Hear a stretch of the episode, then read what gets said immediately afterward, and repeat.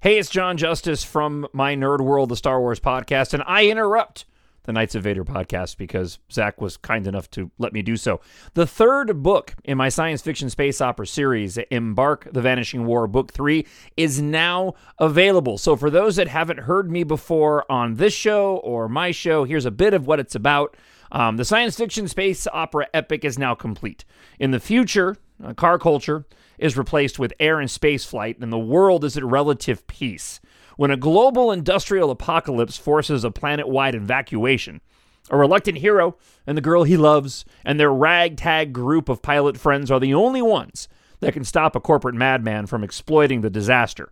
So, book three, Embark the Vanishing War, ends the story that started in book one, with book two, The Treasure in Darkness, right there in the middle.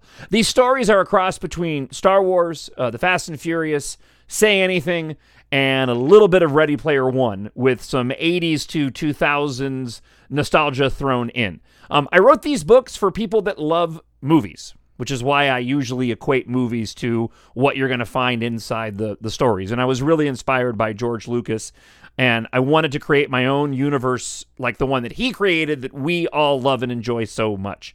So, uh, thank you for allowing me the moment to uh, a moment to disrupt the podcast. Uh, I just want to let you know that book three came out on Thursday. And all three books are available at uh, Amazon.com in ebook, uh, paperback, and audiobook. The audiobook for The Vanishing War will be coming later in May. So, if you want to pick up these stories, if you've read the first two and you enjoyed them, head on over to Amazon.com, uh, look for John Justice and embark, or you can just go to mynerdworld.net. Um, and these books are great for all ages, from 11 years old to 100 years old. Um, I designed them very much along the same lines as Star Wars, where um, kids and adults can enjoy them. And this is great reading while you're all uh, stuck at home. So, thank you, Zach, for, t- for letting me take a few minutes on the show. I really do appreciate it. And and um, I hope you'll uh, take the time to go pick up your copy of Embark. Uh, Embark Book 2, Treasure in Darkness, and the just released Embark The Vanishing War uh, Book 3. Uh, have a great show, guys. Bye. One, two, three, four. In this podcast, you will be here. Knights of Vader, Knights of Vader includes,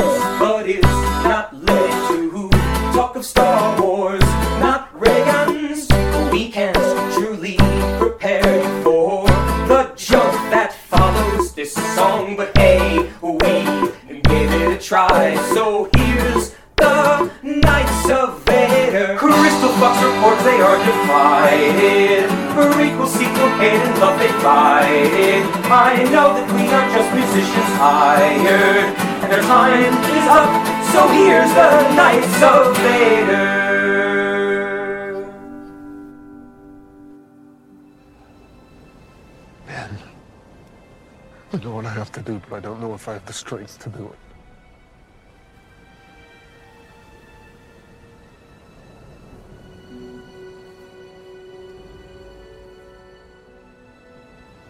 You do. A big thank you to an Inferiority Complex for providing our theme song. It is April 26, 2020. My name is Zach Weber, and I am joined by the Zeng in charge, Zenger. I read a book or audiobooked it. Yes, folks, you know what? We have groundbreaking news on this episode of Knights of Vader. Rob is no longer the only Knight of Vader that can read. There are at least one and a half of us now. Oh, audiobooks, you'll never let me down, except for now when you did. And well, I guess we can talk about it. Yes. Oh well, wait, am I am I showing my hand too quickly at what I thought of this? Oh, boy. I have a Fun. very good description of it if you wanted me to give that to you now, but Oh, Sanger. Let, let's give the audience a little bit of a foreplay first. Let's make them wait a little bit. Um, all right, folks. On this week's episode, I know we probably should be talking about something, something Clone Wars, or Lord knows what else is happening. I know they're casting the Calrissian Endor series, and that's fine. Again, to each their own on that. But no, this week we are talking about a book that's been out for a month now. And we figured for a movie that I think everybody is over for the most part. And I read the book about a couple weeks ago.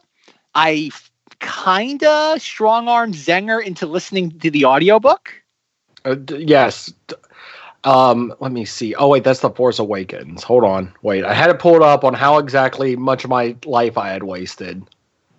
Uh, nine hours and 36 minutes of my life I will never get back. How is this Ugh. rated four and a half stars? Folks, Zenger does not like the Rise of Skywalker novelization.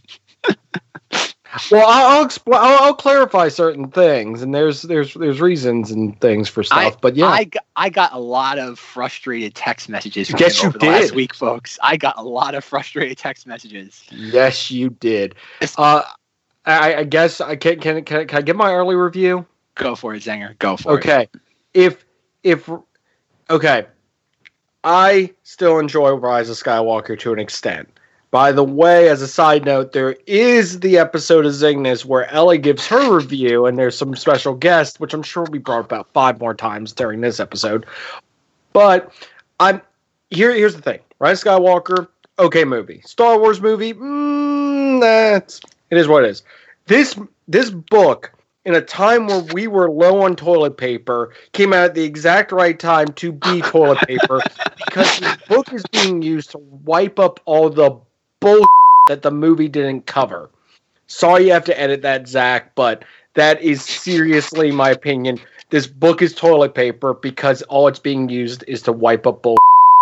But there's a kernel, there's a tiny corn kernel of an interesting thing that I wish the movie or anyone would have talked about more. Palpatine was a clone? God dang it! No, we'll get to it when we get to it. So Oh, So you're, not gonna, you're not going to give us a tease as to what this specific thing is? I wish this person was in the movie more and they had more of their storyline going because I felt it was more interesting and had a more interesting thing that could have been a whole through line of this um, trilogy. But no, of course, since we have multiple writers and stuff, we didn't get that. So what you're saying is you want you want more of Palpatine's son, clone son. That's what you want more as a through line throughout all these movies. Talk about throwaway stuff in this movie, in this book, whatever. I, it all Ugh. blurs together. It all blurs together. It does because the book is basically, hey, here's it's basically here's the script with um stage directions, and we're just gonna add stuff so fans can stop being angry. Because I was about a few minutes away from posting something, and this is something the book covers, and I this is why I say this book is used to wipe up all the the movie is I was sitting there and I'm like, why the heck does Chewbacca not get the Falcon? Chewbacca deserves the Falcon. Why does Rey get the Falcon? This is BS. Chewbacca needs to get the Falcon, and I was gonna put up like a Chewbacca deserved the Falcon, change my mind, and lo and behold, as if the book knew the future or could read my mind somehow, it went. Even when Chewbacca was offered the Falcon, he gave it to Rey. I was like, what level of bullcrap this is? That like it, it somehow knew I was gonna say something, and it's like, nope, stop him, stop him right there. But Sanger, he got a consolation prize in the form of a medal from like 30 plus years ago. Which it explains whose medal that is too, which it does in the movie too to an extent. But it's, but yeah, it actually explains the the the whole backstory. I like I said, this is great, but it feels like this is like just like fill in the gaps for the movie. Or nerds have been bitching about this. Please write a book that covers it, so that then when they watch the movie, they're like, no, this has to be part of the movie now. Uh I I okay.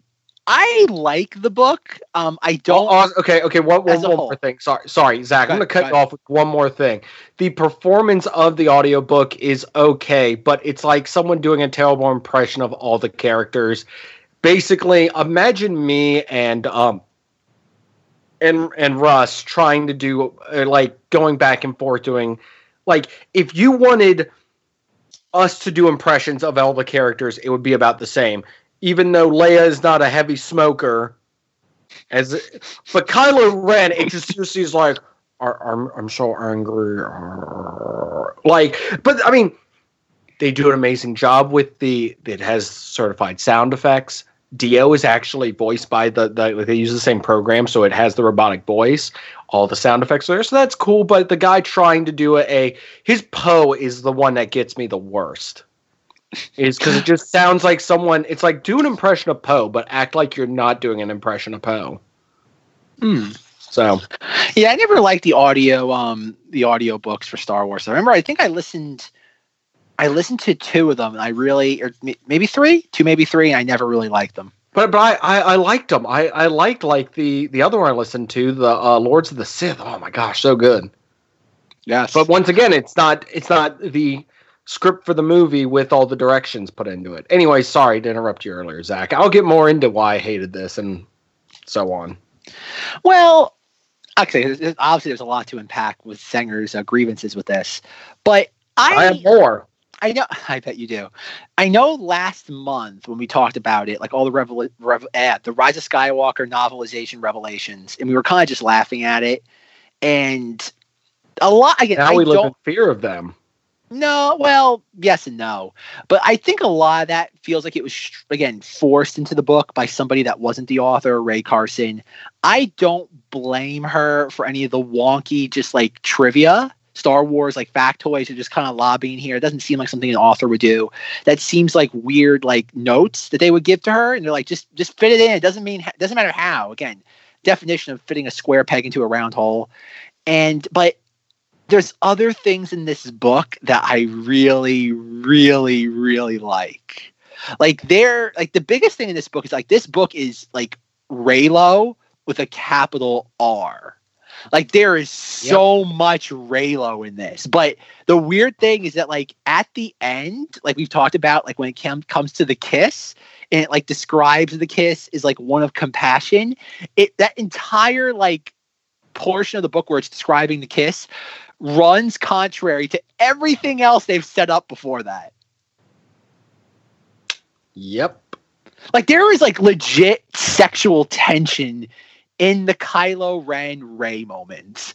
Like there's a moment I've got to see if I can find it. Um, okay, I just okay, folks. I guess when Zenger was teasing before that, when we were, um, like he was saying that like this week's episode of Knights, uh, not to be this week's episode of Zang This is a very special episode. We're going to play a clip for you at the end of this episode because it's that great, and I think you should all check out this week's episode of Zang This. Um, It's but Star Wars related.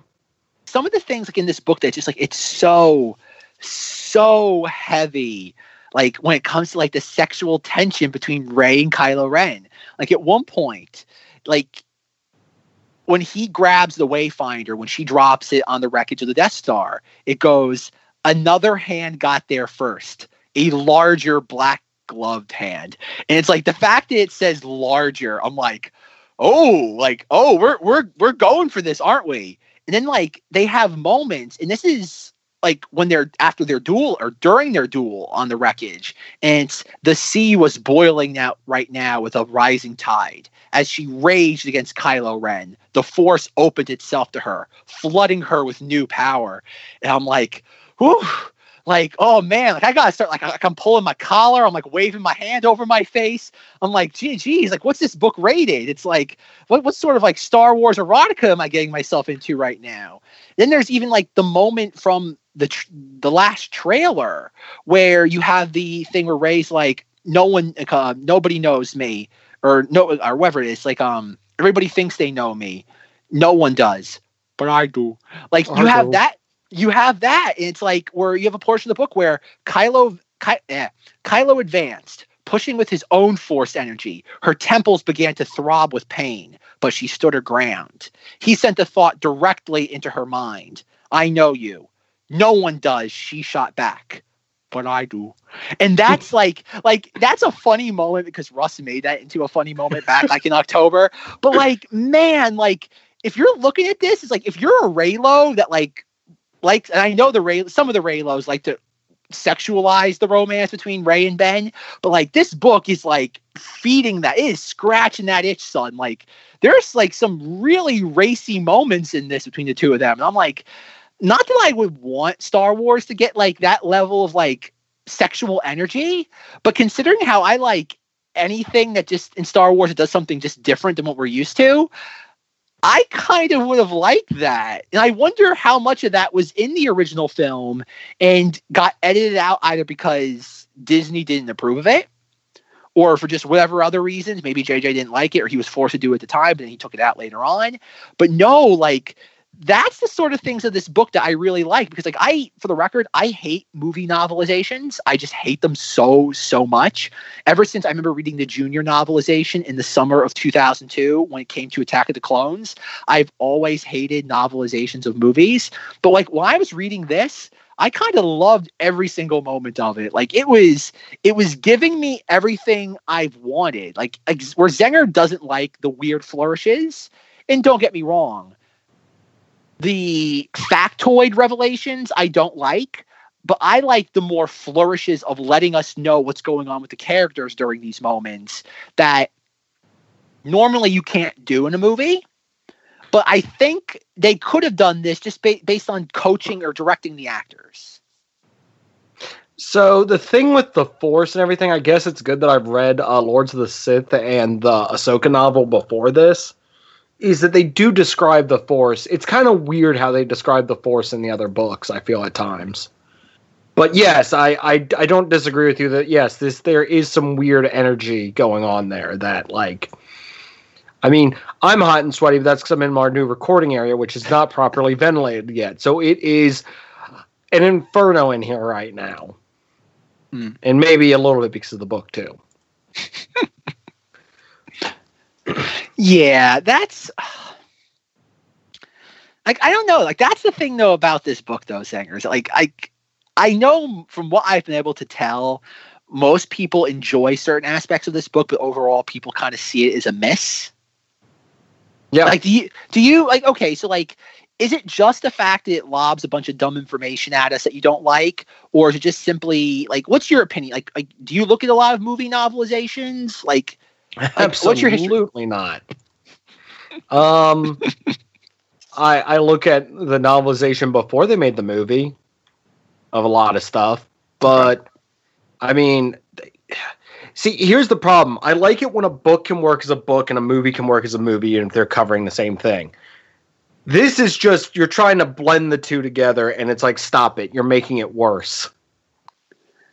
Well, like okay, let me give. Okay, it, get, it, it, it led me to kind of be irritated with stuff in the movie since I was basically hearing it in a different framework. It's like that's just dumb. Like I said, there is a big hole. Like they had a great thing they could have used and they threw it away. well, okay. What's what's It's gonna okay? it's gonna kill Zach. 'cause I'm not gonna bring it up until I absolutely have to. That's fine. But like, okay, I want Right now. but like one thing I want to like give an example of what the thing the book really get like does when it does stupid stuff is that there's a portion when uh Leia is about to die or pass into the force and we have a moment where she's we get her inner reflection during the moments of her like laying down and it goes if Vader could become Anakin again Kylo Ren could become Ben. Her son was tempted by the light. She could sense it. But even if he never turned back the way Anakin had she had still loved him and her legacy was secure. She was Leia Skywalker Organa Solo, no hyphenations. As she caressed Han's medal, she fully embraced all those inheritances, and she would pass them to all the next generation. Her Skywalker legacy would go to Rey. No, no, I- I- I- Organa I got- to wait, wait, let me finish. Let me finish. Let me finish. Organa to Poe, and she would try one last time to pass her solo legacy to her son. And it's like that's like that's so weird. Like, oh, I want my all well, my one child and my other two surrogate stepchildren to inherit parts inherit parts of me. Like, no, like she should say, like, I, I want Ben to be redeemed and I want Poe and Rey to forge their own paths. I don't want them to basically become next stages in this family lineage. Well, and it's the like thing the book heavily points out with um with like Poe and everything and with Rey that they're like the inheritors of this thing and it I think it leans a little bit more heavily on that than I think we're used to or whatever so. That that, that is something the book did that it like kept on going back to like they're the they're instead of like just framing it from like pointing out and people it's like it had to keep reminding the reader and reminding us that these are the inheritors of you know the the the um rebellion of the past. It's like instead of i don't know i just felt like they were telling instead of showing which i understand with the book you have to tell but it could have been like saying that oh so and so you know started trusting or didn't you know talk back to poe when he gave an order. He was really in you know, he was really becoming his own as as the new leader of the of the resistance. Like doing that instead of it's like Leia sitting there going, I listen, I'm gonna give you my uh, Oh no! Oh my no! uh, my Organa like side because like you need to go on and become like the the leader of the rebellion. Oh, that's smooth. oh god! Oh god! All, all the Carrie Fisher fans are out there protesting and uh, boycotting right now. Oh no! It's been a while since we've had Knights of Vader boycott. Um, And listen, you, you, you girl there with the, with with with with, the twinkly sword, you'll inherit my sky. No wait, yeah, yeah, you'll you'll you'll inherit the Skywalker part of me, because I was a Jedi too. Yeah, I bet you didn't know that, did you? Mm-hmm. Uh, I was the best of them. you know what's okay? I'm glad you brought that up. Um, what do you think of the beginning of this book? The book, the book basically confirms the rumor that the first act of this movie was very differently. Because you remember, even going back to a lot of those leaks from the summer, we were supposed to get the training montage like in the very beginning of the film, and that's essentially how the book plays out. Yep. The book gives the train. I I I, th- I thought you meant the whole like um the prophecy thing and all that stuff where they're at Vader's castle and everything, and Well, that for some doesn't even, reason a ton of people are just standing there watching Kylo Ren butcher everybody. That's another thing I think is so fun that like apparently they did shoot that because there's footage of General Pryde and Hux on Mustafar, so they did shoot those scenes. But I love the idea of just Hux and Pryde watching Kylo Ren just murder a bunch of random people, and they're both like vaguely turned on by it. Like, Well, no, Hux, Hux is fed up with with um with Kylo Ren's hair. Pryde's sitting there being like, "Look at him, he's so majestic out there, destroying the these these evil people that that stand in our way." but like and, and like, then and and then once again, um, oh my gosh, I just forgot his name, and I just was talking about him. Hux, Hux? is sitting there. Yeah, Hu- Hux is sitting there going, "He needs to cut his goddamn hair." it's against regulation. oh my god, I love it. No, there there I- is seriously in the book there is a portion of time where it is just like Hux being irritated beyond reason that Kylo Ren's hair is not cut. I know it's I, every okay. The lesson of this book should be like it should be called the Rise of Skywalker novelization slash or colon. Everybody wants to have sex with Kylo Ren. Like that's kind of like See, I didn't pick up on that enough when I every everybody wants Kylo Ren. That's that's the lesson I took from this book. See, I didn't pull as much. I, I understand where you're coming from with that because Uh-huh. if you frame it a certain way, yes, you are correct. But in another way, it's just kind of like I'm I'm just here to, to be to be the best, like no one ever was. And Mhm. and and also, I'm gonna point this out too, real quick. Um, the, the- if if if you were really hard up on getting more Knights of Ren content. Man, Oh, well. the book doesn't deliver on it either. Well, Sanger, they don't say anything. How can you include dialogue of them? Oh, no, no, it- in the No, but it, it it names them and it tells you who they are, and then they get killed like right after. And it's like, who are these people, and why should I care about them? Once again, they're even misused in this. Hmm. So actually, no, I, I take that back. One of them actually does, I think, do something at one point when they're on Kijimi Mm. Well, well, yeah, I think yeah. for the for the something. Zorii Bliss side story for a few minutes. Well, do you want to? Okay. So you you were okay. Go, but we'll get to Zorii Bliss in a moment. But you really didn't have a problem with the fact that the book begins very differently than the movie does. Because it begins with her doing the training, but then but then Leia sits there and is like, "I'm gonna have a flashback while this is happening," All right. and then she does. In, in- indeed, she does. It's it's fine. It's for me. It was just like, oh, cool, we're getting this now, and it kind of gives a better explanation for why, like, Leia's training her instead of we're just being told she's training her now. It's like this is actually showing that she was actually on the path to be a Jedi. I wonder. I wonder how much more footage they have of Leia. Like, I'm not saying like obviously there's no like, there's no footage of Carrie Fisher teaching Daisy Ridley how to be a Jedi. That doesn't exist in that specific way. But I wonder if they tried it all to do a Governor Tarkin Rogue One. I wonder. I wonder how if they flirted with that as an idea and tried maybe blending it in and seeing what would have happened just a little bit. Because some of that stuff was the most interesting stuff in the in the book to me. Was like the the internal Leia stuff, like dealing with all this. I mean, I don't know. The, the the Leia stuff for me was interesting, but at the same time, it kind of was like, oh, this is stuff I already assumed, too. Really? Kind of. I mean, not not all of it, but just a good chunk of it at times. I think was. Like I, I don't know. Look, there's I know if you look at the Rise of Skywalker, the film, there's some stuff in there where you can realize that they shot stuff and they had a voice actor dub it because it's stuff that like oh Leia will have her back to the camera and she'll start talking and you're like oh like that's that's a movie trick. They're using some uh filmmaking sleight of hand right here. And I have no problem with that but like I wish they would like there's some stuff they could have done with Rey and Leia in this I'm surprised they didn't to kind of like like smear some digital like Vaseline over the camera lens. And that like why not have some more scenes with Leia but have her as like a hologram and Rey talking to her?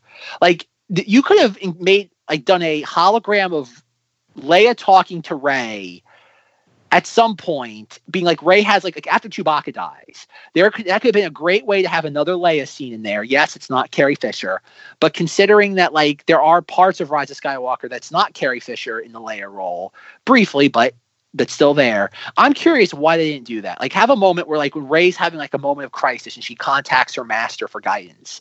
And I'm like, that would have been like instead of having Rey on board Ochi's ship, like moaning and like complaining about Chewbacca's death, despite the fact that it has no emotional resonance because we know he's alive at that moment.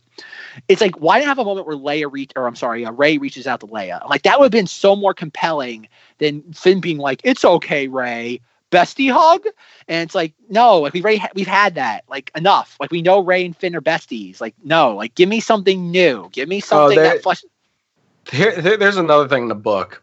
Oh, sweet, sweet little Finn. You constantly having moments where it's like, and then he felt something. We get it. He's got the force, okay? that's another thing that like they wanted to build that up into something and it kind of I, I guess they figured they felt like they were they were trying to right a wrong based on like how they hyped finn up for the force awakens Yeah. So like again, I wouldn't be surprised, and I know on the Zeng this episode we talk about this a little bit, so I don't want to delve into it too much. But I wouldn't be surprised that when we get episode ten, Finn is a Jedi. I mean, eh, I, I don't mind them doing that, by the way. I don't mind them doing what what they did with Finn. It's just in the book, it is it is like beating you over the head with it. It's there. Okay, I, I guess here's my big thing with the book. The book doesn't have any subtext. It's just text. Mhm. And and at times it's like show don't tell. Once again, reading a book, but it's still I, I don't I don't know. I just it's just every time they talk about Finn, it's like he had a feeling about something, and it's like, oh my god, just just just say he could feel it in the force, or just say that like instead of just like let's just keep hinting that that he can use the force or that he's connected to the force instead of just coming out and saying it. I I think again, this is not the book's problem; it's the movie's problem. It is. because the, because the, the because obviously the movie, the screenplay informs the novel. But I think that is a seeding moment, like how we you talk about that a lot, Sanger, like seeding moments. Mhm. That again, there's like at some point we're gonna get episode ten, and on the poster it's gonna be John Boyega with a lightsaber. But it's not. It's get- and part of the marketing is gonna be whenever we get episode ten, is gonna be oh he's real. Like John Boyega is a Jedi this time with a capital J, folks. Like Yay? that's like that. Well, I have no again. If they do it right, it's like anything else in life. If they do it right, I have no problems with it. I hope it's just not just like being done in order to right a wrong that only a handful of people had. Um, but no. But going back to like some of the Leia stuff real quick. Unless did you want to continue on the Finn train for any no, more no, time? no, I'm, I'm I'm good. But like another thing that was really like, and this is something obviously a book can do that a movie can't. But this is a this is a passage that I thought was really interesting. Uh, during this is during the moment where Luke, I'm sorry, Rey is on Ahch-To talking to Luke, and it go and Rey goes, I'm sorry, which made Rey wonder had Leia ever been tempted by the dark side? In all the stories she'd heard in reading Luke's journals, studying with Leia, she had never once heard anyone even trying to turn her, the way Vader and the Emperor had tried to turn Luke, the way Kylo had tried to turn her, maybe all of them. Leia had been unturnable. And I thought that was like, that's really, really provocative. Like, that's like incredible notion that we've never really thought about in Star Wars before. And I'm not talking about Legends, because I know Legends, they did stuff. But even still, the idea that, like, in Star Wars, where everybody is trying to sway somebody else, and I get that's part of the the mythos of Star Wars is trying is having the fall and the turn and the resistance to the dark side. I get it, but the notion that Leia was Leia ever tempted? And the fact that she really was this person that just had an ironclad will to do good. And yes, we have characters like that in Star Wars. Like we have Obi Wan and Yoda, but like how I kind of talked last week, they were characters that now become more and more morally gray because even though their intentions were were good, they were clouded by just the bureaucracy and just the murkiness of the times they lived in to the point where they didn't they didn't know which way was up. And yet you look at Leia, and I know they've done a pretty good job of this in everything so far when it comes to canon, because I know there's obviously a couple of Leia books. There, Leia was on Rebels. Leia's shown up in a bunch of places, even Resistance. And the notion that, like, wow, Leia was never even was like I would imagine Palpy at some point because even in the book they talk about how Palpatine had been the voices in Kylo Ren's head, Ben Solo's head forever. And that think about it, in order for Palpatine to get inside the head of Kylo Ren, you'd think Ray, not Rey, Leia would have sensed that. And obviously, there's a way you could say she did sense it because, like she's like it said in the movie the novelization, that she sensed uh, at the end of her Jedi training, her son's life would be in danger and all that. But no, I just think that's like that's the sort of stuff like I want from Star Wars. I want those sort of provocative notions that make you go, wow, like I've never thought of Star Wars in any incarnation it comes in that way before. And that's where, like, yes, I agree with Zanger. A lot of the stupid things in this book are there, but moments like that, that one paragraph to me is worth the price of admission for this book. Are you going to read which one or? I already did. Oh, okay. I was like, I was waiting because I was like, he's about to say something. Um, okay, so I made a joke with Zach that okay, so I guess let, let me just get this out out there first. And I know I haven't done enough complaining about it, but um, all right. So everyone knew this was going to come. Um, so there's of course the whole. I get irritated with with um YouTube clickbaity Star Wars confirm confirmed this, or you know, they confirm that this is where a lot of that stuff comes from. Is is the books. And to me, no offense, the books don't confirm Jack. It's just an interpretation or them once again wiping up stuff from the movies that didn't that didn't get covered enough or you can't have internal dialogue really. So that's why I hate that, you know, a lot of the content I despisingly can't stand is basically being justified by these books and everything. Um, also, Palpatine had a journal, and um, and two, once again, why uh, how I can prove Palpatine had a journal according to canon. So there, there, there, there's a title for this YouTube video. It's because there's a point where it's pointed out that he tempted Vader at some point with the whole story of Darth Plagueis there was only two of them there. I don't think Vader was taking journals, so my only assumption is Luke found Palpy's journals of him being like, "Today I tried to turn to turn Anakin by telling him the story of Plagueis." At a weird. I love it. I love it so much. I, lo- no, I mean it. It, it has to be because you know that points fantastic. in the book. That's fantastic. Zanger, come on. The idea of Palpatine having a journal and writing it every night like a schoolgirl is delightful. We want I, more I of that. I do imagine Wars. him with a pink pe- with a pink, you know, pen with like a huge fluffy koosh ball on yes, top. Exactly. on his stomach on his bed, kicking his legs back and forth as he's writing. That's gonna be the new Knights of Vader podcast logo. It's gonna be Palpatine laying on bed with a foofy pencil, writing in his journal late at night with a Tiger Beat poster of Plagueis in the background. Perfect. No, but I mean, because that whole thing is something that it is brought up that Luke knew about that. how the hell did Luke know about that? Like, seriously. Does it matter? Does it matter? It doesn't, but it was just one of those moments where I was sitting there and I went, whoa, whoa, whoa, wait, wait, wait. What? I guess it. I So my conclusion is he had a journal. well, but it's one of those things where it's like us, the audience, knows that Palpatine tempted Vader, but like, does it matter that the characters figured that out?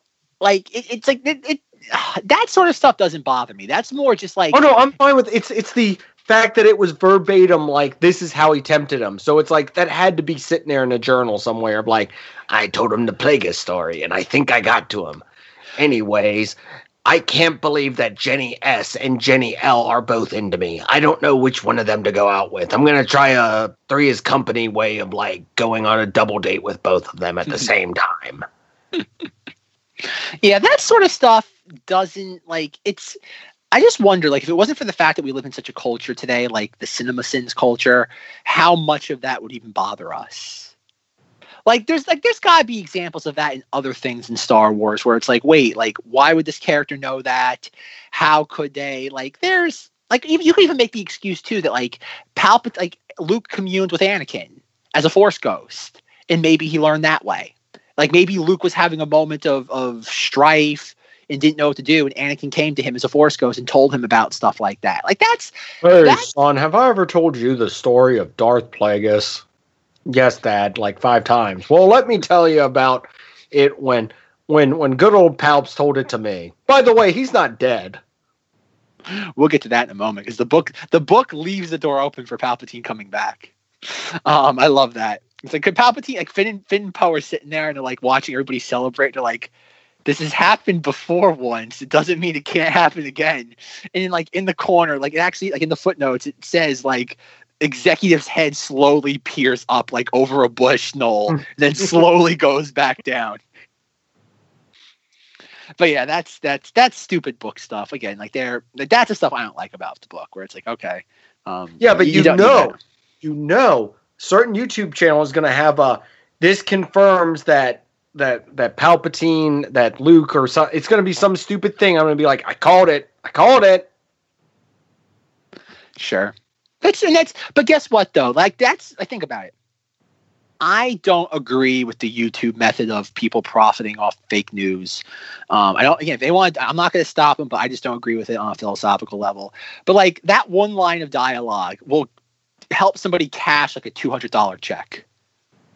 Yeah, Well, and but like and it's also buyer i know like I, I haven't talked about this in a while but it's also buyer beware. It's the notion of that like if you want factual star wars news you don't go to youtube. Like don't ever. so like again if you're stupid enough to click on one of those videos and you're then you, you get what you deserve. Um but yeah that's yeah i guess I, that stuff does i get where you don't like it and where some people might be bothered by it but i don't that doesn't bother me All right, so you want to get into the to the clone thing now, or do you want me to to reveal my? Well, I oh I, I- we can, but like how like what hasn't there said uh, what hasn't there been said about that at this point? True. I mean, the book just sort of spells it out very like matter of factly. Here's exactly what it is. Which also, I have a question: Are are the clones like genetically able to reproduce? Well, one of them did. Because I mean, why don't we have a ton of like? Oh man, I need Russ here for his impression of um of um Kiwi running like like like a ton of them running around. or I guess I guess the Republic Army wasn't the U.S. Army when they showed up at places. Well, we know that the clones weren't sterile because there's that one Clone Wars episode where there's like a clone like Twi'lek like hybrid children. So they're not sterilized. They have that ability. They're not impotent. I I mean I I always assume they were just sterile because it's like clones. Why would you make them able to reproduce? Because they like have like the lifespan of a fly. I don't. That's the thing, though. I don't think. Again, I could be wrong. I don't know. I guess like- if they clone them a certain way, they don't. I don't. I don't think the clones had a lifespan, though. Like in the sense of like it wasn't like uh, Arnold Schwarzenegger's The Sixth Day. I can't believe I'm making that reference.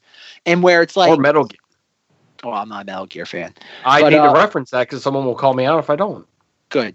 Um, it's the thing is like I, the clones had accelerated growth. I don't. I, it wasn't like like think about it. If you're making an army and you have no idea how long the war's going to end, it's not like the clones are going to grow like like age like eh, like for every one year, ten years. Because I know in Attack of the Clones they say like well we can grow a mature clone in half the time. So you would imagine that okay, there's ten years between Phantom Menace and Attack of the Clones, so it takes ten years to grow an adult male. So it's like but and we know by now that Captain Rex survived all the way to the events of Return of the Jedi. Allegedly. Well, they're not doing anything to dissuade. They say that in Rebels that Captain Rex and the and uh, Hera fought in the Battle of uh, Endor. So, like, that was what God, 19 plus what, three and a half years? That's what, 22 and a half years? Yeah. So obviously Rex was 20 by the events of the Clone Wars. So he doesn't like, he's 42, maybe a little But he like- looks like in his 60s, though. No, we're, we're still under the assertion that it's that guy from Return of the Jedi. Well, he's also in Rebels and he looks old, too. Well, he looks, he doesn't like, he looks like he's about in his, like an old 45. That's what he looks like in Rebels. He looks like an old 45. And considering how everybody ages in Star Wars, that's not absurd to to, to fathom. Hmm, true. But going back to the clone thing, though, yes, the book sells it very, very just dryly and states it. Like, there's no literary flourish. That's the thing, is that, like, you could, like, Palpatine being a clone, again, I don't think it needs to be explained. But No, if you I don't are either. If you're go if you are going to explain it and you feel compelled to for some weird reason, there's ways of doing it that shroud it and veil it in mystery. Instead, we very much get like explicit dialogue like, oh, they tried multiple times and the engineers underneath Exegol could not figure out a way to transfer his power into a new vessel body.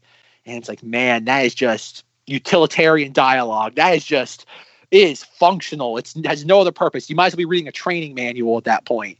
Mhm. And, and then it goes to like, but had, but he had success in one son, in one clone, a success in every way except for the one that he wanted. And it's like, oh geez, it's like, oh no. Uh, but Palpatine did not realize the time that this ch- this clone child that he discarded would have great importance n- multiple years down the line. And it's like, okay, like we also don't know how old Palpatine's son was. Like, was Palpatine like churning out these clones like the very, very moment that like he got thrown down the the the the what do you want- the chasm on the Death Star? I think he had him before then.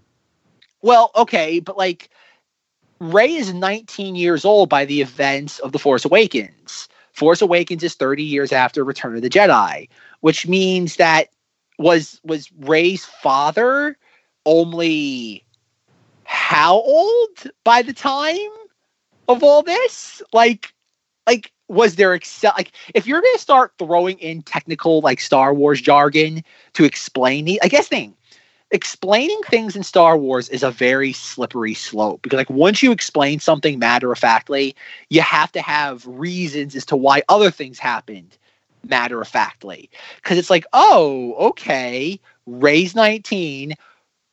We see her like they get rid of her when she's six years old, we think. I think maybe six, I think six is the assumed time.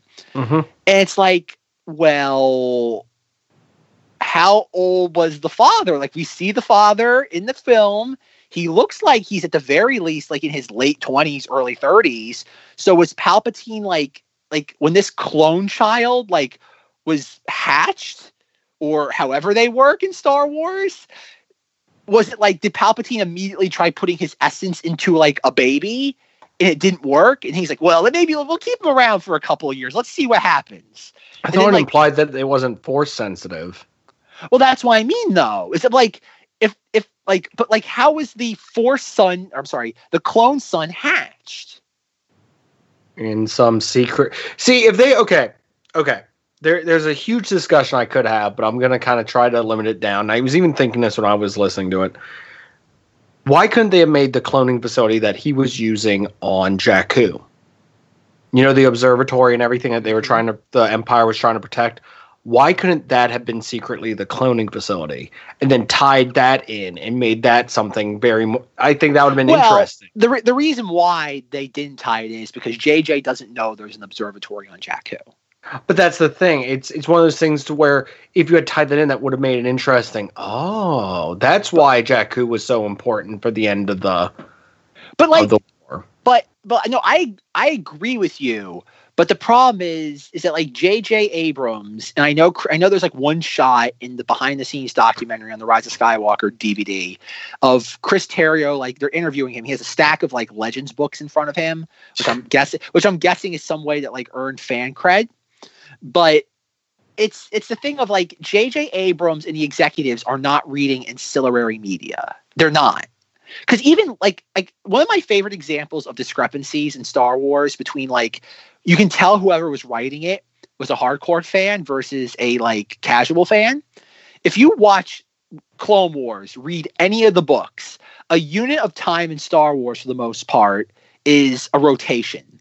They're like, oh, we only have three rotations until this happens. We only have this. And yet in all the movies, a unit of time is always what it is in the real world. Like in the Rise of Skywalker, like we only have 18 hours until the final orders plan goes into like action. And it's like, oh, oh. And then even in the Rise of Skywalker movie, the novelization, they talk about um, when they're on Kef Bir they talk about the Death Star. They're like, oh, the final battle. like, oh, we're here where the final battle of the the Galactic uh, Civil War happened. And it's like, no, the final battle of the Galactic Civil War happened on Jakku. It's like, like you're telling me nobody could ADR the word, like change a couple words. And I think that's the thing, Zanger. It's like, yeah, like having this all not having it take place on Jakku, but to tie that into Rey's backstory, instead of leaving her on Jakku, having her kind of just be there for whatever reason, tying that into the Palpatine clone son thing would be clever. But I, I just don't think the people who are making the movie decisions are concerned about those sort of things. agreed But yeah, it's uh like I the clone thing with Palpatine is just so uh I, I think it's so de I, I get it. They made him a clone to tie it into the prequels. I understand that. But I would have preferred it like how did Palpatine come back? He came back because just like it's like the it's like what Dominic Monaghan says. It's like Sith magic, cloning. Like I think that's one thing the movie got right. It's like you don't need to explain it. Yet for some reason, whether it be Rae Carson or her editor or people at Lucasfilm who make decisions, were like, nope, you have to explain it in this. And then considering how clunky it is, it leads me to believe that it probably was forced upon whoever had to do it. I don't disagree with you on that because it, it is it's one of those things where I'm like, I wish they had left it ambiguous. Yeah, I think I think came back. In all honesty, I think the movie explains it best. In that it's just like it's one doesn't. line of dialogue. Well, yeah, there's one line of dialogue by uh, Dominic Monaghan, and that's it. I mean, even Palpatine, like the whole like um the the you know oh my gosh, I'm getting the line now about like strange, you know. Oh yeah, the um so the most would consider unnatural. Like it's just something to where it's like it, was he able to like preserve his hatred or something or that protect like it's I would have let like that to been like your head canon. But you know, we can't have nice things, so Well, like that even goes back to the whole thing of like with like Palpatine's thing being like, what is he like? What is his true incarnation? Is that like when he's fighting Mace Windex and he gets like he becomes Monster Mash? I was rewatching Revenge of the Sith in the last couple days. Like now that we know, and obviously when Revenge of the Sith was being made, The Rise of Skywalker wasn't even a glimmer in anybody's eye. But we've always wondered, like, how did like was Palpatine always the kindly looking gentleman? and then when he got like force lightning to the face, he became Monster Mash? Or was Monster Mash his always how he looked and he just hid that from everybody? And then I wonder if in the Revenge of the Sith scene where Mace Windu is reflecting the lightning back at him and he stops, he goes, I can't hold it much longer. I'm too weak, and he stops. And I wonder, combine that line of dialogue with once Palpatine is re, re like healed by absorbing the dyad between Rey and, and Ben Solo. I wonder at that point, maybe Palpatine was always that hideous. And he was just using his force energy to keep it contained. And then once the moment like he was exposed, it happened because even look at what happens in um, Rebels, where he's confronting Ezra in the series in the series finale. He's the kindly old gentleman, and I just wonder how much of the kindly gentleman facade was just that. Like, like as of now, and this is my own headcanon. Anybody can disagree or accept it as much as they'd like. Personally, Hold on a second. sure. No, no, go ahead. Go ahead.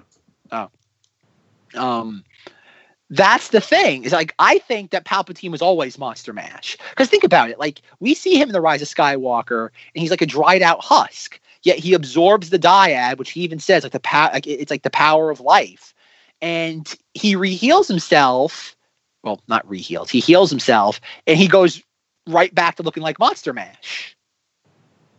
Okay, so my thing for this is he could have been, no, no offense to any Windu fans, no offense. He let himself get beat so that he could turn Anakin. you think is so? my is is my headcanon that just because of insular media and just how just evil and just powerful he was, I think he let himself get beat to an extent. Or put himself in a situation where he knew Anakin was coming, so it's like, well, here's my gamble. But why? Okay, if that was the case, uh, if that was the case, though, why even bother doing the Force lightning? Why not just like let like like you have Palpatine's laying there. He's like, okay, whether he devised Mace Windu, like like who knows? At that point, he knows Anakin's walking in. Let's just assume that's just part of the plan or it's not part of the plan. It's one or the other. Um, but like, why not just let Mace Win? Like Mace Windu was to kill Palpy. So why even bother with the lightning at that point? Like that's the thing too, is that like the lightning, like Anakin had to with like had to under not undergo, had to withstand that from Count Dooku. So he knows the pain of that sort of attack. So why just not lay there as like a kindly old gentleman and let Mace Windu try- because because if he did not show himself to the um to the Senate and everything, showing what the Jedi had done to him, well, okay, but, uh, but that plays into It's- what I'm set. But that's it's playing into it's, what I'm all it's all part of his plan, dude. Read go go go read his diary. It was it was all in there. I okay, yes, you're right. None, none of this matters. This is just nerds speculating as to about something that nobody cares about. Like this is one of those ones you'd love to go up. Like you see George Lucas at the food court, and you're like, Mr. Lucas, Mr. Lucas, was Palpatine always hiding who he was, or he wasn't, or was he like unintentionally turned into Monster Mash? And then Lucas responds the same way Homer does in the Itchy Poochie and or the Itchy and Scratchy and Poochie What the episode. hell are you talking about? exactly. Um, like yeah, like these are nerd qualms that no one should ever devote time of their time of their life to actually trying to solving. Um, but yeah, that's kind of the that's that's the thing is that like I think Palpatine was always Monster Mash and he hid it. He hid it from everybody until like at the end he's just like screw it. I'm gonna I'm gonna be Monster Mash in my red crimson robes and I love the fact that like Palpatine has like all this power. And his first act is to give himself red robes. I love it. Like he's like after being a husk of a human being for third years, his first thing is makeover. It's great. oh my gosh, I look fabulous. Oh yeah, I could see Palpatine being one of those people that's like really into like like into himself. Like, Oh gosh, I look fabulous. Yeah, I gotta exactly. be careful. My my Carrie Fisher and my Palpatine are slowly getting too close to each other. I like to imagine Palpatine like at the uh, Men's Wearhouse. Do you have anything a little bit more in the crimson colors? This is a little too fire red for me. it's great. I love it. Oh God, Palpatine is so much fun. I, I Like, like the way the look. I look. That's I Carrie Fisher. it. That's Carrie Fisher. You got you got you got to work. You got you got you, you, you're right. You're blending them too much. I am. I Do am. Pal- okay, Palpatine does not smoke. You got to look at it that way. Palpatine's very health conscious. He doesn't smoke. Oh, something, something, something, No, not something Jedi. something, something. It's it's, some, Dark it's, it's more side. back in the throat. Something something dark side. It's got to draw it out. You got to draw it out. Where Carrie Fisher's more faster. It's more. It's, it's very like punctuated. It's like, okay, honey, I'm gonna tell you about the Force. Listen, I'm going to tell you about the Force now, and it's something that lives inside of everything, including all these cigarettes I've been smoking. Honey, give me another pack. That's part of Rey Jedi training is going to the gas station to get cigarettes. but but imagine okay, imagine Daisy Ridley. But Master, what part of what part of my training is this? Your training, honey. I need all the patience I can get. It so, somehow has her lightsaber, turns it on to light the cigarette. Well, that's what happened to Leia's lightsaber. She's like, "Where did I put my?" Like, like they're leaving Captain. Where's my lighter? Where? Looks like Leia always hated the fact that I hid her favorite lighter from her. Okay, folks, like, we're not making fun of Carrie Fisher. We're just having like we love Carrie Fisher. R.I.P. If we if we could bring her back to life through cloning, by I don't know, cloning her daughter, maybe Billie Lourd can clone herself, and maybe we can like create a clone son that can. I don't know. But we, we love Carrie Fisher. She she. We we truly do, and I, I I think somebody, one of the guests has said, or somebody on here has said before that she would love the impression, and if if she did tell me it's terrible, I would stop. But I I feel she would she would be in on the joke. Exactly. Yes, we we love Carrie. We miss you, Carrie. We would we would love to know your opinion on how they kind of uh, used like ghost footage of you in this film. We would love uh, your opinion on that. Um. All right. One thing. Okay, I want to go back to the book and more about like the dumb stuff the book does because this is one thing that I, I, I got really. one good thing the bu- book's done. Which I'm Oh, okay. Go holding for on it. to. Go for it. Go for it. Okay, so something that has kind of bothered me the more I think about the entire trilogy as a whole is there's no real through line with stuff, and I think they could have done a better job, but different writers, different directors, whatever. I think it's interesting that Lando brings up the fact that the First Order's like whole thing, that the fir- one of the first things they did was they went after the kids of the re- heroes of the rebellion. Mm-hmm. They went after Ben. They went after, and I'm like, that's an interesting plot point, and that's an interesting thing to focus on. And it's never brought up in the movies. It's just hinted at. And I'm like, that would have been a cool thing for like the through line of like that's what the First Order did to make sure that they could seize control as they went after the heroes of the rebellion. It's children and made sure they didn't have a future. I thought Lando stuff, his whole because he has a lot more going on in the book, and I thought that was interesting. But Yeah. it's not in the movie at all. Well, and that's where I probably it probably was an idea that was devised by Rae Carson or probably more the publishing team. I agree. That's the problem. Is like that's the thing. Like I don't know. Like unique. Like that's the thing. You like, and that's my like insane frustration with the Force Awakens is that like yeah, the Force Awakens worked. It made two billion dollars. It reignited a bunch of people's interest in Star Wars. It got a bunch of new people on board that weren't Star Wars fans up until that point. But like you could have done so much more with that movie. Like, can Mhm. you imagine that? Like, you had like a, like an entire like instead of having the plot point be we have to blow up another Death Star. Wouldn't it have been more interesting if it was like something like we have to like again, Zenger? How far are you, have you played any more Jedi Fallen Order? I'm getting to it. I just need to find something to figure out what to do because I'm on Kashyyyk and I'm like, I have no clue what I'm supposed to be doing because it's been so long since I played it. So, whoopsie. Okay. Without going too far into stuff about Jedi Fallen Order, but like there's a very specific plot point about, or pretty much the entire focal point of the the plot of the game about like the next generation of heroes for the galaxy. Let's just leave it that way.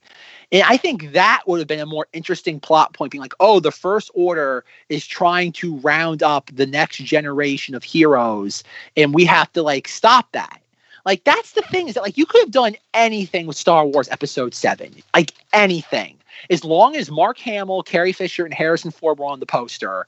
You could do anything with the plot of that film, and that's the problems. Like that should have been a focal point. Like you should have brought all the main characters in, being like they're like the sins of the father are put upon the children. And I love like that would have been a really interesting concept, especially you could you could tie nostalgia really easily into that. Mm-hmm. And you could have gone back to your like planets like your Bespin, to your Endors by using like that and like, oh, the first order is trying to track down the next generation of heroes. We have to stop that. How else do you do that? Other than than by revisiting the past. You can Yep. still go back to familiar locales in Star Wars iconography that we all know and love, but you can do it by telling a new story, not by having another. We have to get the the stolen data goods to the good guys in order to stop a giant planet destroying weapon from destroying planets. And it's like, ugh. Like that's that's why I'm so frustrated with the Force Awakens. Is like there's so much they could have done with that that still would have scratched the nostalgia itch, and they chose not to because it it was slightly more of a risk of what than what they already did. That wasn't that risky. I I I think I think at some point there needs to be an episode on if if I could redo the new trilogy because I I have I have some ideas after reading the book and having everything laid out in front of me. I think Snoke could have been done away with, as in like not had him, had like a shadowy figure. And yes, I am doing the thing I hated in myself of yeah, I'm just repeating what the original trilogy did, but as George Lucas said, it it's it's poetry because it rhymes. It's just have everything be that because that's the thing. I feel like Star Wars at some point is just history repeating itself over and over again. Shadowy p- figure Sidious uh, manipulates stuff in the prequels. Shadowy figure Sidious is still around during the original. Shadowy figure Sidious is manipulating stuff in the like. It would have worked if there was just a shadowy figure again and it not have been Snoke, it would have just been Palpatine again. But you didn't know that. But then when you find out, you're like, oh, it makes sense. Mhm. But that's that's a whole different discussion for another time. Yeah. So, no, like I said, overall the book, it it's it's just there to why it, it brings up some good points and then throws them away instantly. Well, yeah, well, yes, but like the again, there, there's some other things the book does that's frustrating for me. Like one of the like it does a couple things, and this is where it's trying to have its cake and eat it too with the Reylo romance. Like at one point when Rey is talking to Luke about what happened with with Kylo Ren and healing him, it goes, Luke stood over her, unbothered by the proximity of his robes to the flames. I did everything I was trained not to, she told him. I drew my saber first, attacked Ren, blind with anger. But then you healed him. Rey said, I gave him some of my life. In that moment, I would have given him all of it, died if I had to. Your compassion saved him, said Luke. And that's the thing that like I have a problem with is that like it wasn't her like from what we see at the everything else in this film and and from the the novel I'm sorry, the novelization in the film to another extent is that like Rey had this connection with him. She wasn't she didn't save Kylo Ren after impaling him out of compassion. Like the same way that she gives D-O a little bit of oil to to fix his squeaky wheel, she saves Kylo Ren Ben because she realizes this is her other half. This is her di- like she's not consciously aware of it. Maybe she isn't. Well, okay, yes, in the film she's aware of it, but I think it, when she saves him, she's not doing it in like a conscious way. Like, oh crap, I made a mistake. Like she broke a dish and she's trying to glue it back together. Uh, when she saves him, she's not doing it in a reactive way. She's doing it because this is another an extension of herself. It's her dyad in the Force, and that's the thing. I don't, I don't think it's an act of compassion. I think it's the same way that if you have any two people in life that are lovers, they're soulmates. If one is hurt, the other one, without a moment's thought, if they could transfer their life essence into the other, they would. And I think that's the thing the book misses. It's like it. It's funny. I think the book wants there to be a romance, but it wants it to be a very visceral romance. But it doesn't want that like underlayer of these two have a, a profound, deep connection to each other. And I think that, and that even goes on. It's actually the very next page where the the Rey and Luke conversation continues. It goes, Rey, Luke said, some things are stronger than blood. The rightness of his words sparked inside her. The force was stronger than blood in friendship, in love. And I and I look at that and I go, oh my lord, like that is like I know I, I haven't said this phrase in a while when it comes to Star Wars or my complaining about it, but that is a fundamental misunderstanding of Star Wars. The idea that that love love and all this stuff is like a like a two-way str- or I'm sorry, the force is stronger than blood than than friendship and love. No, it's it's the notion of that love, friendship, and the force are all in perfect harmony. Mhm. One is a mere extension of the other. Just as this, and this is kind of the analogy I was thinking of at the time. Just kind of like as like the embankment and the stream work in unison. Like you think of an embankment and a stream, one provides a continual path, all the while the other has the power to blaze a new one. It's the idea that the force is is more just it channels all this. It doesn't it just it doesn't trump it in any way. It doesn't one up it. And I think writing a line of dialogue or a line in a book of the force was stronger than blood in friendship and love. It's no, it's the force that channels all these things. But at the same time, these abilities have ways of, I don't want to say manipulating the force, but the force also follows them. It's the idea that, like I said, water can flow down a path, but uh, and, and most times the water is contained by that path. But also, if water surges and is so powerful, it can redirect the path in other directions. And I think that's what happens at the rise at the end of the Rise of Skywalker when when Ben Solo saves Rey. That think about it through all of Star Wars. Everybody is trying to figure out ways how to conquer death, to learn immortality, whether it be Palpy, Plagueis, Anakin, Padme. But at the end of the day, it was as simple as an act of selfless love that brought Rey back. It was the again, Anakin is trying to save Padme out of the desire to possess her. It's his his love is selfish. He needs her. Ben is able to save Rey through the fact of it's an act of selflessness. He realizes that by giving by bringing her back to life, he he will not be around to ever see her. And that even having a brief moment of her with her, a fleeting grasp of Rey, is worth is worth more than his entire life. And I think the book and the movie, the movie, I don't think understands this. I think I'm very much interpreting it a very specific way that maybe that probably J.J. Abrams and Chris Terrio never had. And I think that's the thing is that it's the the path to conquering death is not a hard one, but it costs the ultimate price and it costs something and it doesn't it's not just the ultimate price in that it costs you one's own life it's the it costs it's you have to have that mindset you have to have a selfless love and that's something nobody has ever had in star wars up until the Rey Ben Solo romance. I know Zenger likes to joke that the Rey Ben Solo romance is the equivalent of unexpectedly throwing a chair at another chair, but I, but I do think it's the idea that clearly from the very beginning. I'm sorry, I just love my analogy sometimes. It, it's it's I don't I don't agree with the analogy, but I also find it quite a funny one. It Um, is. Um, but but no, I think that's the point. Is that and that's the true rise of Skywalker.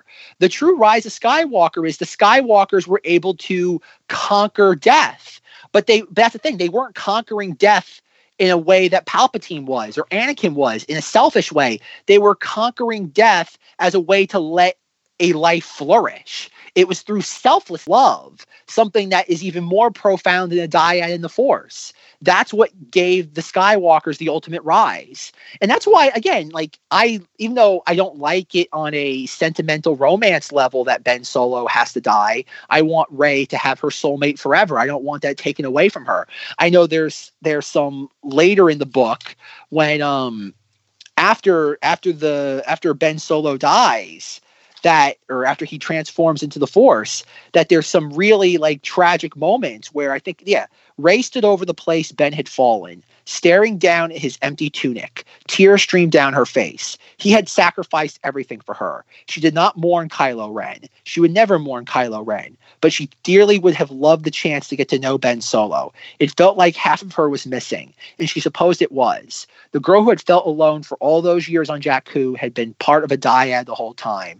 And just when she discovered that precious connection, that incredible oneness, it was ripped away. A voice came to her through the force, clear and strong. I will always be with you, Ben said. She smiled. Let the truth of it wash over her. No one's ever really gone, she whispered. And that's that's the thing, is that like Rey has to live with this being her like an emptiness that she won't have Ben physically there with her, but he gave her the ultimate gift. He gave her something that no one has ever been given before, a chance at resurrection as we know in Star Wars, there's never been a resurrection before. So Ben Solo, the Skywalker lineage, was able to conquer something or able to triumph in a way that had never been done before. They were able to rise above everybody else, but they didn't rise in a selfish way, overstepping over anybody's head. They were able to rise through an act of selflessness. And I think, again, if that was J.J. Abrams and Chris Terrio's intent, then they might understand Star Wars in a way that nobody possibly does. It might forgive all the other problems I have with everything else JJ's done to Star Wars. But at the same time, though, like you do have, like, I think if you would have had that, I think we mentioned it in the Zeng this episode that comes out today, is that if we if we just had that line of dialogue in the film of Ben saying to Rey, "I will always be with you," when we see mo- well, well, you say a little bit more inflection, a little, a little, a little less Adam Drive, maybe dial it up a little bit, a little bit less Kylo Ren, Adam Driver, a little bit more uh, marriage story, Adam Driver. I'll always be with you, always. when did this episode become a zinger like voice coach episode? I don't know, Zinger. I, I, guess Zach has to keep all of the voices in order so that he can. I, I guess just as like a no, we no, we got to keep them all perfect because then when when we sell this thing big, we got to have that. When it becomes a what robot chicken replacement. One day, Zinger. One day. One day. One day, Zinger. We can only hope. Um, but yeah, with that being said, Zinger, I think um, I, I there's things we could dissect in this book. Like there there's certain things. Like, do you want to mention the uh the the one character that gets more that gets an entire subplot in this book that doesn't really that has what one scene in the entire movie or one sequence? What Zorii Bliss? Yeah, t- t- Zenger, tell our audience about Zorii Bliss in this book. So she does everything she does in the movie, but then there's like a side story of like her getting like her whole little gang of spice runners and everything, getting all them together and them getting basically caught by the by the Knights of Ren at one point or just by one of them. I don't know. There's there's there's stuff going on with her. It it points out how she says Babu Frick, which is basically she just opens the door and says, "Come with me if you want to live." Oh, Yeah, I I was about to say. I mean, I don't think I can make it. That that's basically what happens. Is he's working on a battle droid. The battle droid says Roger, Roger, so everyone's happy. And then he's like, "Huh, what's going on outside?" And then the door gets kicked in. She's like, "Come with me if you want to live." oh my God, Zenger. Zenger, that's hysterical. I love that. I love the I love the line. The he's working on a battle droid. The battle droid says Roger, Roger. Everybody's happy, and then Zorii Bliss comes, kicks the door in. that's funny, Zenger. That's I mean, am. I wrong? I just explain. I just gave that character a ton of new depth and everything too. I like that. That's funny. Good So- old, good old Daft Punk Zam Wesell. Yes, and and once again, the Knights of Ren are in this, and they do about as much in this as they do in the movie. They die, though. It does give an explanation for the helmet thing, so Zach, I guess, was pleased with that. I guess. Yeah, th- that guess. that I thought would have been cool to see in the movie. The um whole ancient like um alchemist or whatever it was of the Sith, like that he was actually that, and putting together the helmet, giving a lot more backstory into it instead of just silence and banging, and then him handing Ren the helmet. Because the I helmet's it, it's it's implied that that's all done so that he can lead the knights because he wants the Knights of Ren to join him again. Yeah. And in the movie, it's just I'm I'm gonna put this helmet back together so that I can I can rule the galaxy. Uh, Yeah, I like that moment. I would I would have preferred that, but that's the problem with hiring J.J. Abrams is that he's going to make everything so quickly paced that like unless he, he's not going to linger on a scene unless it's delivering a key. Again, J.J. Abrams is not an atmosphere director. He doesn't let like a scene sit on your tongue and you savor it. He it's quick, quick, get to the point, get to the point, move, move, move, move. yeah, He's the whole very thing with um with uh, Oracle too. It's like that. I understand why it got cut. It serves really no purpose per you know se. what you know what the oracle scene reminded me of like it's a cool scene but i don't get why they even filmed it because it reminded me a lot of what happens like like everybody has to remember that like when george lucas was making the first star wars you have the greedo scene and then they wanted to do the jabba scene. Like they filmed that jabba scene. Yes they, they he butchered it a million times since then. But the reason why they cut that Jabba scene was a because they couldn't figure out how to digitally like or not digitally how to superimpose a stop motion model into that sequence. So they had to scrap it because they couldn't figure out the technology at the time. And the reason why they rationalized scraping it or scrapping it for the context of the storyline was everything that's said in that Jabba scene is essentially said in the Greedo scene. Or could be said in the Greedo scene. Well, let's assume that they weren't reshooting things in 1976. Mhm. So, and that's what happens with the Eye of. Oh God, I'm, I'm gonna get the name right. I'm good. You know what, folks? I'm gonna get the name right. I don't care. I'm gonna get it right. The Eye of Webbish Bog. Yes. that's it. Is that it? Yep. Yeah. Yeah. I got it right. Take that, Mackenzie. I got it right. Um, when the Eye of Webbish Bog ha- thing happens, I I understand because everything that's said in that scene is essentially repeated with Palpatine. It is. And so it's- like It it just it doesn't it's just kind of like oh it's this whole it's like it doesn't serve a point it serves no purpose really. It's just here's another cool thing. But that's but that's the thing though. It's like they should have I like when they were filming that scene, they either should have reworked that dialogue or they should have reworked Palpy's dialogue. Like that's the weird thing. I don't know how you shoot two scenes with the same amount of dialogue. Like I get it. Like like in 1976 when you're making Star Wars for the first time, I get where you're like, "Oh, wait, maybe we don't need this."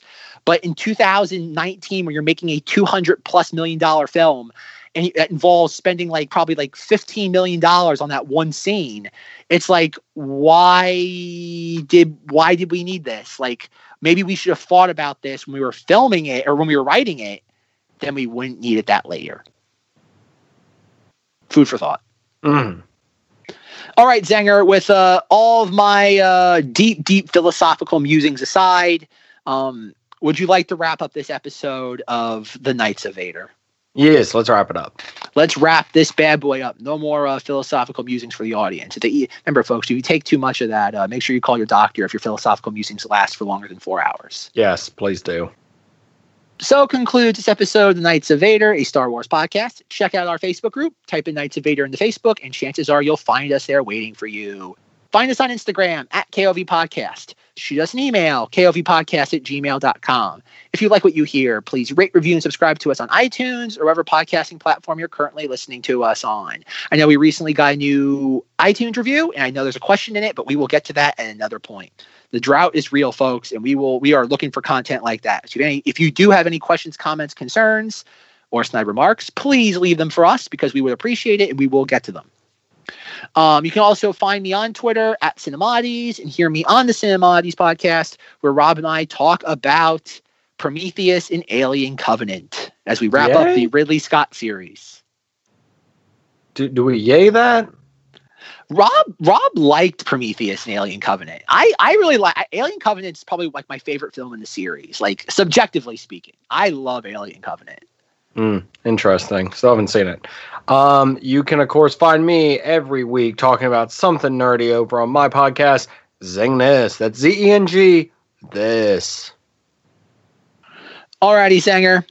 Good night, but not goodbye. And as always, trust always in the Force. And never underestimate a droid. Zenger, say it right. Honey, never underestimate a droid. Thank you, Carrie.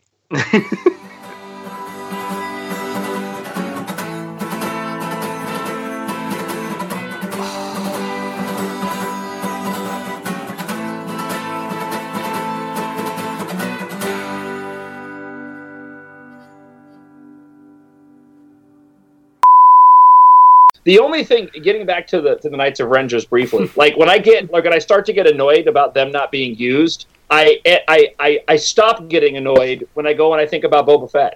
Like Boba Fett ended up becoming arguably one of the most beloved characters in Star Wars, and the guy never did jack. I I I want to disagree with that. I I would like. I know this is not a Boba Fett conversation, but people say that, and I've seen that a lot online now. There's this weird sort of just like pushback to Boba Fett, and I want to disagree. The reason why Boba Fett resonates in the culture, or at least why he resonated between Empire and Jedi, like like first we have to just admit it's the coolest costume ever. Like it is the Eh. definition of the cool.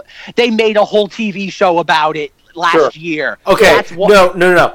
Mando's costume is better than than Boba Fett. Boba Uh, Fett just would- just looks like you, you slapped a ton of stuff on You it. wouldn't get Mandalorian without Boba Fett. I don't Like, disagree, and- but and- Mando's is better. Mando's is better. Prove me wrong, fine. internet. Well, I'm, I'm, I'm not going to argue that. Um, the, but the second reason why, I Anyways, Boba next Yeah, week Fett- on does, Night- I was gonna say he does not want to go into a Mandalorian con- conversation right now. But also next week on Knights of Vader, that's the topic. Yeah. Thanks. Anyways, No, but the reason why Boba Fett resonates as a character in Star Wars is that he captured Han Solo. Like, if it wasn't for Boba Fett, like, think about it, like, Han Solo was, again, along with Luke, Leia, and, and the other characters, Han Solo was this larger than life character in the late 70s. So, like, you get to Empire, and you think of Han Solo as just this, like, fantastic space, like, badass. And then you see Empire, and of course, the entire theme of Empire is everything going to hell. And think about who is able to bring Han Solo to his knees. The guy who can literally get out of any problem, can talk his way, fly his way, shoot his way out of any problem, is brought to his knees by this man with no name, space cowboy. And it's like, it's this guy who looks the coolest thing ever. Yes, George Lucas eventually hated that so much that he killed him in the worst like way possible. um, but no, I think that's again, and again, John's entitled to his opinion. I'm not saying John can't think Boba Fett's No, no, overrated. actually, But that's but that's the reason why I think Boba Fett resonates resonates so much. No, I, ac- I actually, I actually think that's a really good point. I think it's happening on a very subconscious level because if you do, I think you're right. You make a great point, and if and I could see that that would be on a subconscious level why the character resonated with so many people. He did look awesome. There's no doubt about that. I mean, from the moment that figure was revealed, before we knew anything about the Empire Strikes Back, when I was a well, that's for me when I was a kid. But I remember seeing that action figure, and it was one of the first images we would see from the next Star Wars movie. It was like, oh my gosh, he looks amazing. Um, you're right, but still, if you're just if we were just talking about screen presence and action, Boba Fett doesn't do anything more than Knights of Ren do. Even in capturing Solo, he's just there. He's just No, there he- in the room. When, but- you, when you walk in to do the dinner scene in in at the Cloud City, he's But- just he's just standing there. But but he's the one that finds them on the Sure, back sure, of the right, Star Destroyer. Sure. No, I'll give that to you. I'll give it to you. And yeah. and I think that's why. But I think okay. But I want to just bring this back to Knights of Ren.